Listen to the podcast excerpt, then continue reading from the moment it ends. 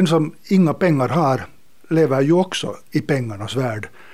Det är liksom mottot den här gången för den här podden I pengarnas värld. Välkommen med, jag heter Pekka Palmgren. Och välkommen med Susanna Landor. Tack så mycket.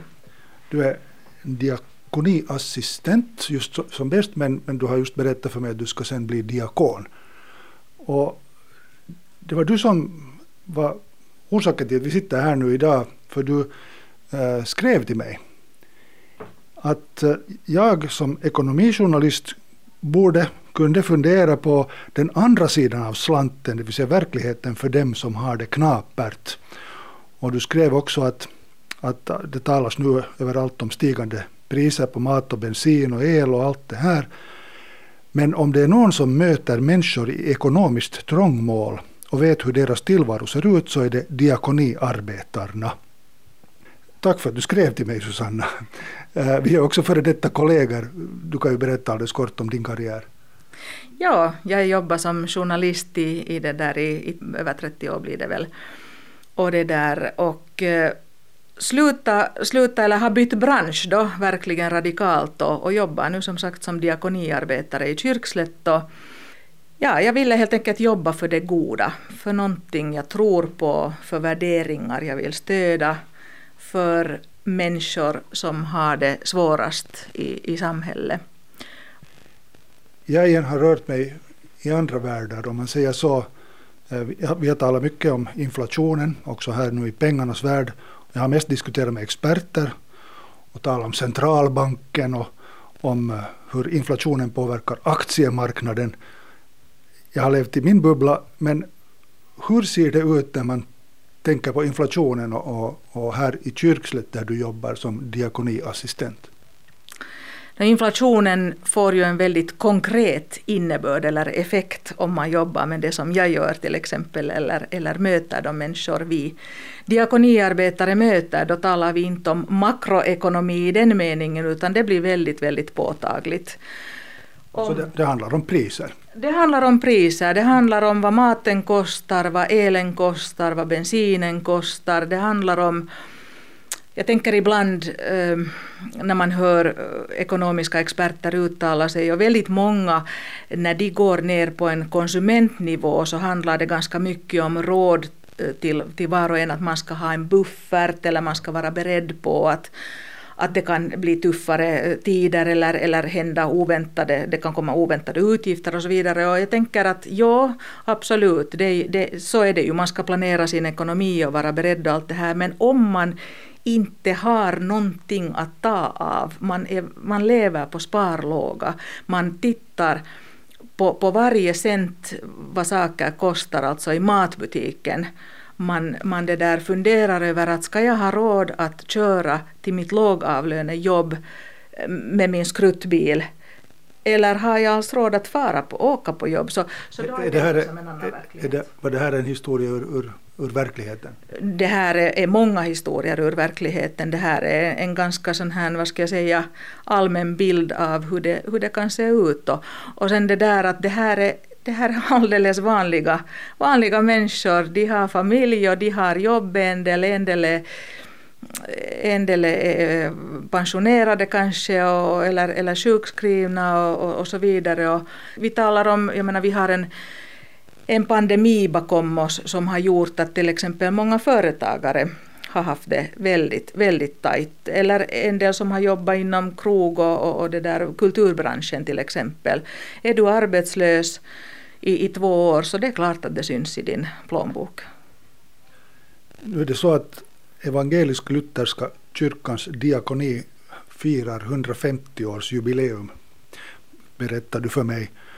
Och var det så att man förut använde eh, termen fattigvård? Hemskt mycket handlade handlar om, om alldeles eh, akut eller konkret fattigvård eller, eller då liksom Eh, åldringsvård, sjukvård, när Matilda Hoffman då vigdes till, till Finlands första diakonissa 1872 i Viborg så såg ju det här samhället naturligtvis väldigt annorlunda ut. Nöden var stor, det fanns inga skyddsnät, det fanns ingen folkpensionsanstalt eller, eller en socialvård eller en, en kommunal sjukvård och så vidare. och Så vidare. Så att diakonissans arbetsfält handlar hemskt mycket just om, om sjukvård till exempel. Och idag har det ju svängt under de här 150 åren så har det ju skett en enorm utveckling. Och, och, det där, och när jag tittar hur, hur diakonin jobbar idag så för det första är det ju väldigt mångsidigt. Eh, sen har ju nöden kanske klätt sig i en mer immateriell dräkt. Det handlar väldigt mycket liksom om psykosociala problem. Människor som tar kontakt med oss så har ganska komplexa utmaningar. Det, det, det är mycket jag menar, det kan starta med, med, med arbetslöshet, det kan starta med skilsmässa, det kan starta med jag menar, den psykiska ohälsan märker vi ju av att den drabbar väldigt många flera idag. Och sen förstås just fortsättningsvis finns det kvar en, en eh, konkret nöd som sen ger, ger det där oss oss anledning att, att eh, dela ut mat, alldeles konkret mat. Vi kan försöka hjälpa med, med räkningar som man inte får betalda. Alltså pengar? Eh, ja, reda pengar, så där sedlar i handen, det ger vi ju inte. Men, men eh, jag skulle säga att under de senaste månaderna så har vi ju märkt till exempel att elpriset har gått upp. Bor du i ett gammalt hus någonstans och, och det där och du kanske har fått det i arv det är ingenting värt i sig. Så, så, det där, så har du en hög elräkning, du kanske har en fastighetsskatt och du har, skatter kan vi tyvärr inte hjälpa till med. Men, men då kan vi ju titta och evaluera situationen och vi gör ju alltid en genomgång, vi gör en ekonomisk utredning tillsammans med den här personen. Och då kan vi ju titta på helhetssituationen, att vad, vad händer i den här personens eh, liv och, och, och, finns det någon ljusning? Kan, mycket är det ju rådgivning. Kan vi guida den vidare? Har den sökt alla bidrag? Har den fått alla bidrag som den är berättigad till? Och så vidare. Och sen kan vi ju göra en, en bedömning. Kan vi och hur kan vi hjälpa den här personen? Till exempel med en faktura. Just det. Uh, är det så att eh, Eh, ni, ställer ni inga, inga krav? Ska man, ska man höra till församlingen? Inga sådana krav. Vi Ska man vara ny, nykter och rökfri? no, det är ju naturligtvis önskvärt att man skulle vara i skick och, och, kunna diskutera med oss när man kommer på en, på en bra och saklig och öppen nivå. Men i övrigt så vi hjälper alla och det här tycker jag ju att det är så fint att du behöver inte höra till kyrkan eller till någon församling. Eh, du behöver inte tala ett visst språk, du behöver inte ha någon viss eh, hudfärg, du behöver inte, uh, ingenting, inga sådana här begränsningar så att säga, eller definitioner. Och, och, det här tycker jag att jag är väldigt stolt över att, att um, representera en, en sån syn och en sån, sån organisation där man verkligen inte gör skillnad på människor och människor. Jag hoppas att jag inte sådär otrevligt misstänksam men, eh, men hur vet ni att den här människan verkligen är i nöd som kommer med sin elräkning till exempel och vill ha den betald? No, vi gör som sagt en, en ekonomisk utredning och, och, det där och går igenom. Och det är klart att vi förlitar oss på att den här människan är ärlig och öppen med sina uppgifter. Vi går igenom då inkomster och utgifter och gör, gör en kalkyl. Hur ser det ut? Vad, va, va, vad blir kvar under strecket varje månad? Och det är ju en diskussion vi för. Och så handlar det förstås ganska långt om, om, om människokännedom, om proffsighet. Man, man, man ställer frågor och, och nu tror jag ju det är klart att alla system kan utnyttjas eh, om, om man nu är ute efter det. Men jag tänker nog så här att det, det, här är den sista serviceluckan för många människor. Det är nog åt andra hållet. Det är för en del förknippat med enorm skuld och skam att be om hjälp. Det är en jättehög tröskel. Så, så de här liksom jag, jag är nog inte, inte speciellt oroad över att folk missbrukar det här systemet. Vi talar med Susanna Landor i pengarnas värld om, eh, vad ska vi säga då, inflationens påverkan på, på vardagen i kyrkslätt. Har ni märkt alltså nu när priserna ju klart har gått upp, bland annat bensinpriser och elpriser och matpriser, märker ni det här alltså, har ni statistik här till exempel i kyrkslätt? Vi för statistik eh, och det där, mm, den är ju närmast för internt bruk förstås för oss att följa med. Men om jag tar en jämförelsesiffra, i fjol så, så delar vi ut inom den svenska församlingen, motsvarande siffror finns nog för våra finska kollegor, precis, att nu går det gans, ganska långt hand i hand, men vissa variationer. Men för den svenska församlingen så var antalet matkassar vi delade ut i fjol 35 procent högre än jämfört med 2020. Eh, jag talade just precis med, med kollegor här på finska sidan och, och frågade vad har de för känsla för, för det här året, för de här, de här eh, månaderna nu under våren när vi har sett de här prishöjningarna och så vidare. Och vi var nog överens om att kanske till och med så att behovet har vuxit med, med det där 50 procent. Folk kommer in och vill ha mat, de talar om, eh, eller vi talar varje dag så gott som om, om priset på ägg har stigit och de, de köper inte mera det och det och det och, och brödet har blivit dyrt och alldeles sådana basala eh, förnödenheter så, så får man lämna bort den som på riktigt räknar varje cent i matbutiken.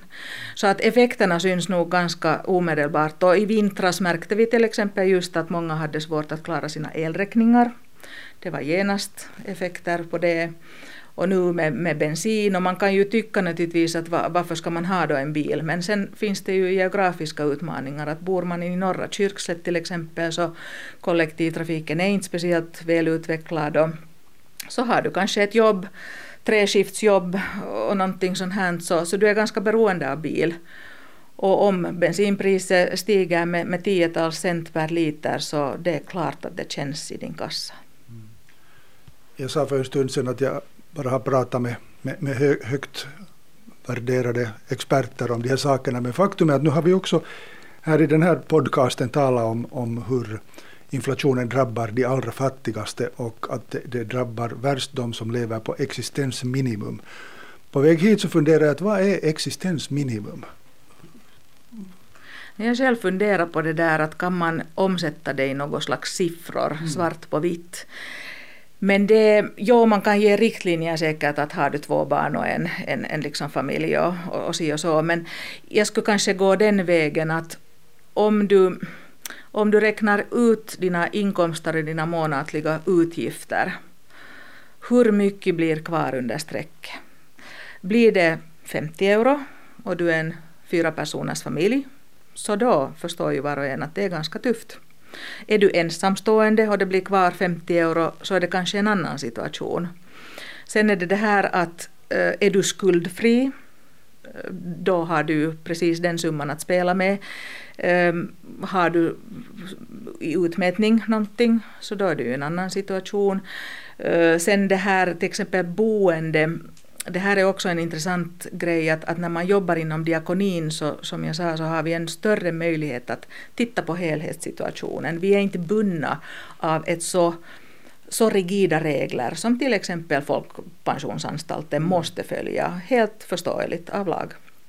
Och det där, Eh, jag tar nu ett fiktivt exempel här. Att säga att, att du har då ärvt ett, ett, ett gammalt hus och, och, det där, och du har, har en, en, en 25-30 år gammal bil som du behöver för att ta dig då från, från, från ditt hem till, till ditt jobb till exempel. Och, det där, och så stiger då alla priser, el, elen och bensinen och maten och allt det här och, och din barnets mobiltelefon kanske blir trasig och, och allt det här. Och så, så går du till, till eh, antingen då socialen eller Folkpensionsanstalten beroende på ärendets natur och frågar om hjälp. Och då får du som svar att sälj huset, sälj bilen. Att du är inte berättigad till något stöd kanske då för det här. Nå, då kommer den här personen kanske till oss och då kan vi ju titta på det här att, att no, men vad händer om den säljer det här huset som man kanske då inte får någonting för. Eh, det betyder kanske att barnens skolgång kommer att måste ändra. Det betyder att det blir en sån dominoeffekt som är ganska stor i varje fall. Och, och vad, hur inverkar det på den här människans ork och mående och ekonomiska situation i längden? Och det här är liksom jättekomplexa eh, mönster. Så när du frågar om vad är existensminimum så skulle jag ju, mitt enkla svar skulle ju vara att du har tak över huvudet, det är det första förstås. Du måste ha tak över huvudet, det är alltid där du ska börja när du funderar tak över huvudet, sen är det mat på bordet, sen är det just i dagens samhälle, du behöver nog en mobiltelefon nästan om du ska, ska klara dig. Och, det där, och sen kommer allt annat och förstås just att du ska kunna röra dig från punkt A till B på något sätt. Du jobbar ju för församlingen och jag menar ni diakoniarbetare jobbar för församlingen. Hurdana resurser har ni? de varierar väldigt mycket mellan församling och församling har jag förstått. Att eh, här i Kyrkslätt så har vi ett relativt bra läge, vågar jag påstå. Eh, vi har, vi har ehm, eh, till den svenska församlingen hör det ungefär drygt 5000 medlemmar.